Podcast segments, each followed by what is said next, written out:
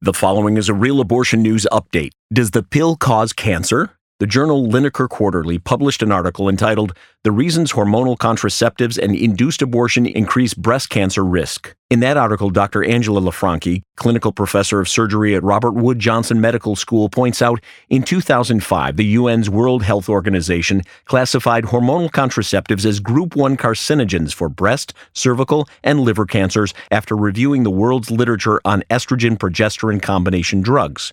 Also on the list of Group 1 carcinogens are toxic agents like formaldehyde and plutonium.